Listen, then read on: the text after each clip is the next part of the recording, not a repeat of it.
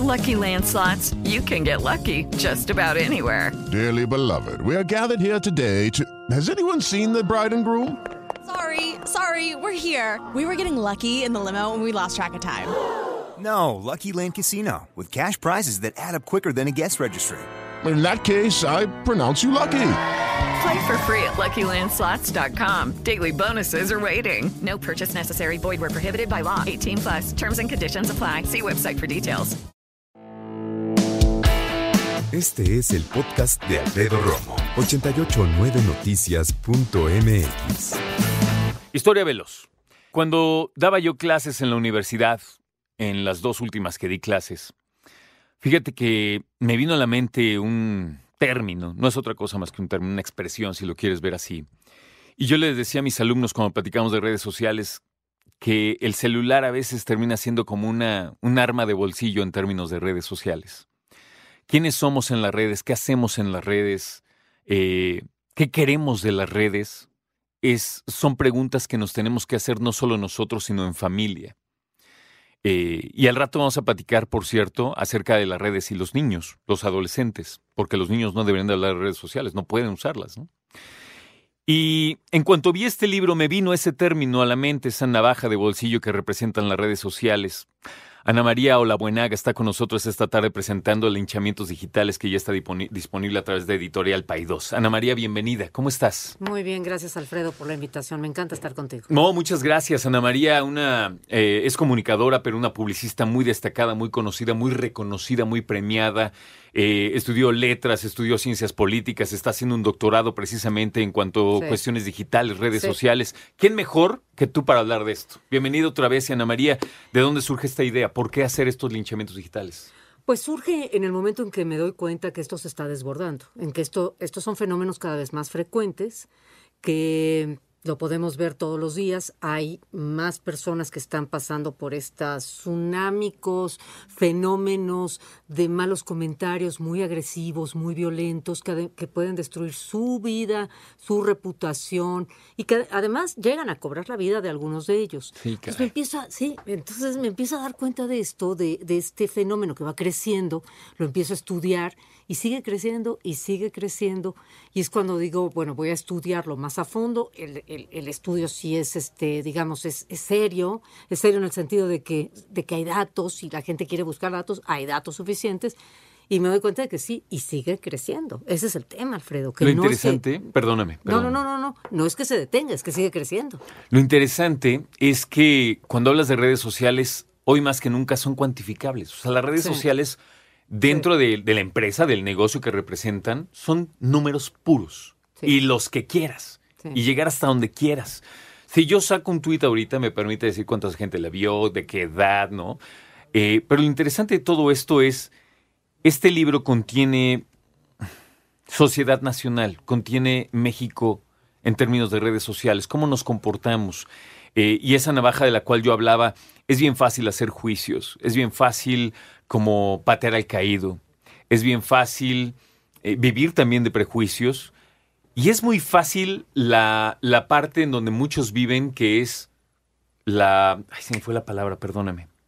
Cuando no pones tu nombre en las redes sociales. El anonimato. El anonimato, muchas gracias. Cuando estás en el anonimato y se llaman Pepito Sí, 452, sí, sí, sí, ¿no? O sea, en ese sentido, es bien complejo hacer sociedad en un lugar, en un lugar en donde ya se hace sociedad. Exacto, tienes toda la razón, porque además, por más de que nos queramos sustraer a ello, se está haciendo sociedad ahí. Sí es esa parte de nuestra sociedad. No hay un mundo digital separado de un mundo real. Ojalá y siguiera existiendo y fuera tan fácil como me encanta, me encanta la metáfora que usas, tu navaja de bolsillo, dejarla y guardarla en un cajón. Pero no es así.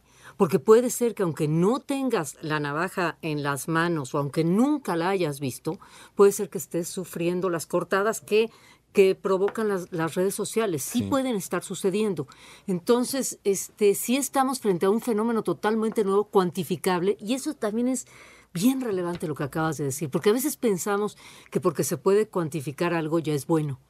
Y, y- y tampoco estoy diciendo que sean malas las redes, pero, pero no porque podamos saber exactamente quién lo vio, cuándo lo vio, et- etcétera, que podamos medirlo y traquearlo y seguirlo, no es un, no es un medio de comunicación que puede ser más, más eficiente que otros.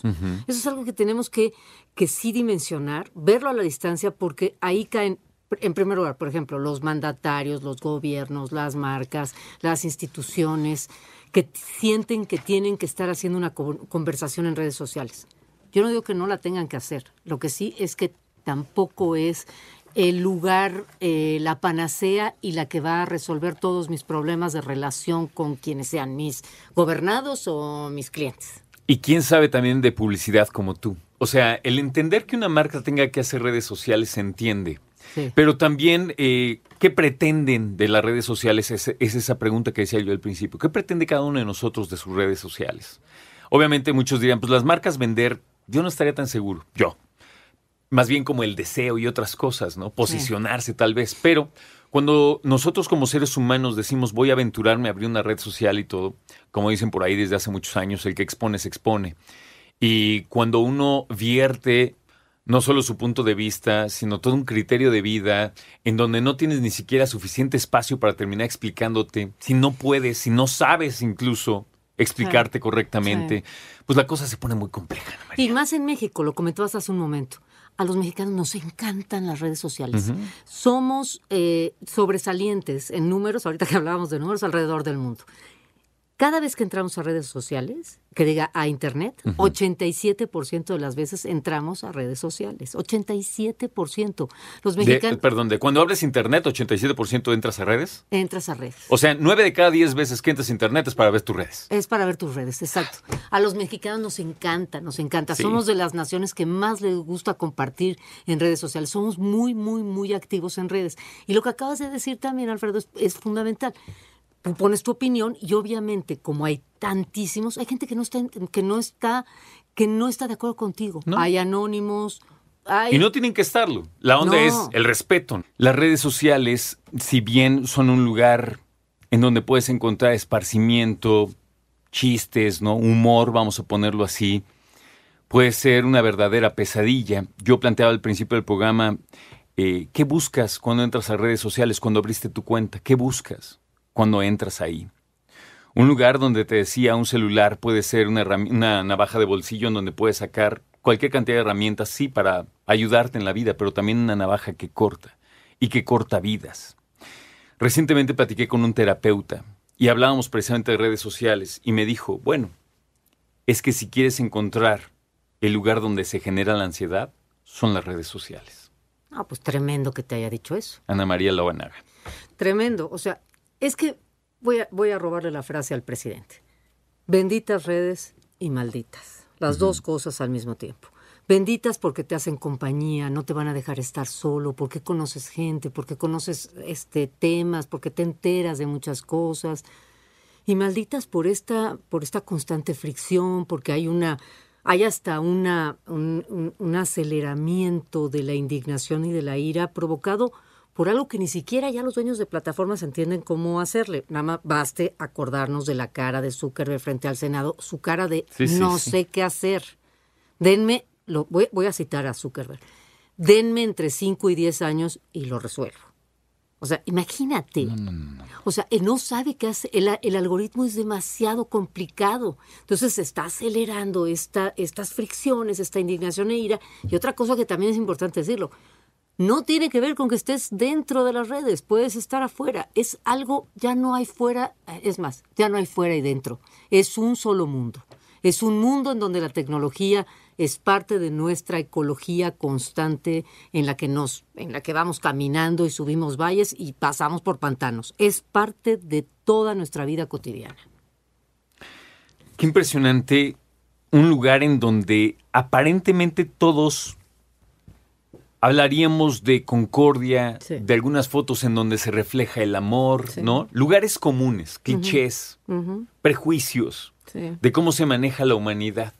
Si tú entras a algunas cuentas, muchos hombres tienen memes, mujeres tienen estas imágenes con frases bonitas, Sí. ¿no? Y está bien. Claro que a todos nos gusta encontrar frases lindas que te inspiren. Hoy es lunes, por Dios, ¿no? Hay que salir adelante. Pero, pero también eh, esa parte de la red social en donde hay intolerancia, ¿no? Donde hay odio, donde hay... eh, eh, fíjate, un amigo una vez me dijo, hay gente que simplemente se destroza, se dedica a destrozar la belleza.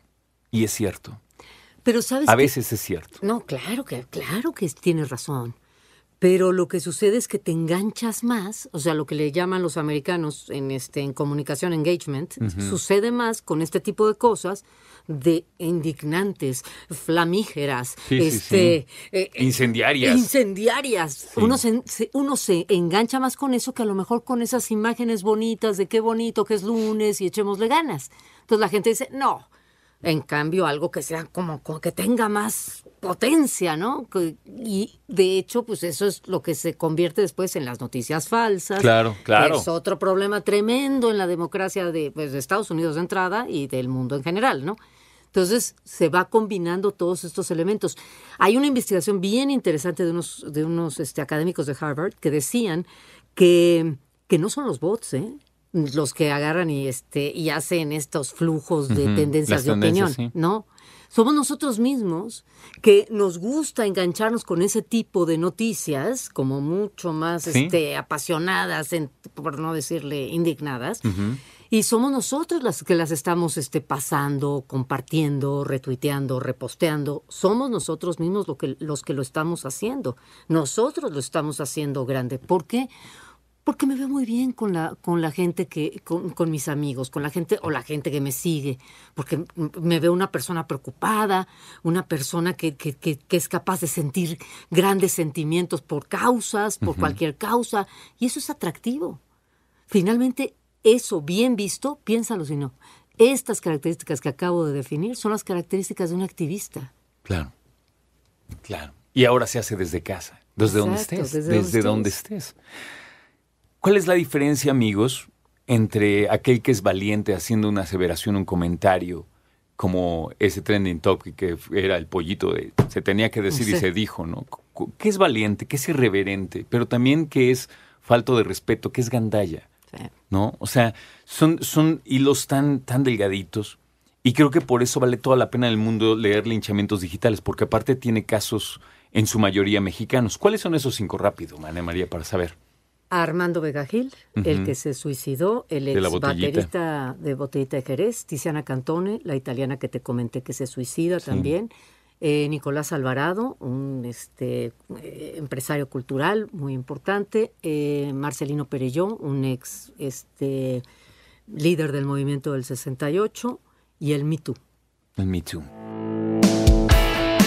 Escucha a Alfredo Romo donde quieras. Cuando quieras. El podcast de Alfredo Romo en 889noticias.mx.